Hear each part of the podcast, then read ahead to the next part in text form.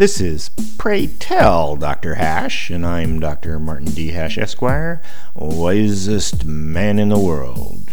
Because the competition just ain't that tough. And these are things I wish someone had told me. Today's topic tax plan for the aristocracy.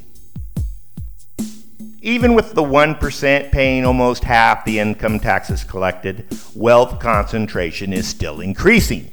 They now own more of the country's wealth than in the past 50 years. Increasing wealth disparity is a side effect of capitalism and to be expected. And if it's not alleviated through some kind of redistribution, an aristocracy forms.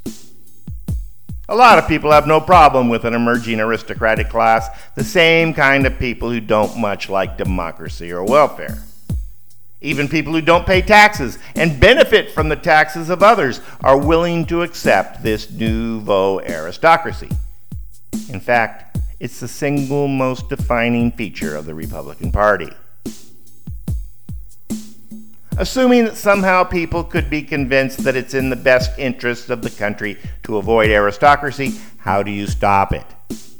The socialists blame capitalism and want to end it. That's the kick over the apple cart solution from a growing minority, perhaps 30%. Probably the number of people who accept an aristocracy are equal to the socialists, which leaves perhaps 40% of the people to find a center way. No rising aristocracy, no rising Marxist rebellion against it.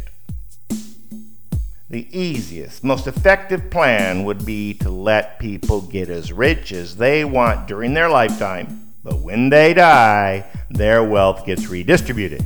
More to their heirs than others, but limited. Probably the current caps of $8 million to heirs and $1 million on gifts to anyone else.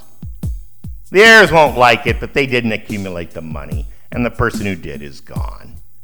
Everyone else celebrates because they may just win the inheritance gift lottery when the rest is given away.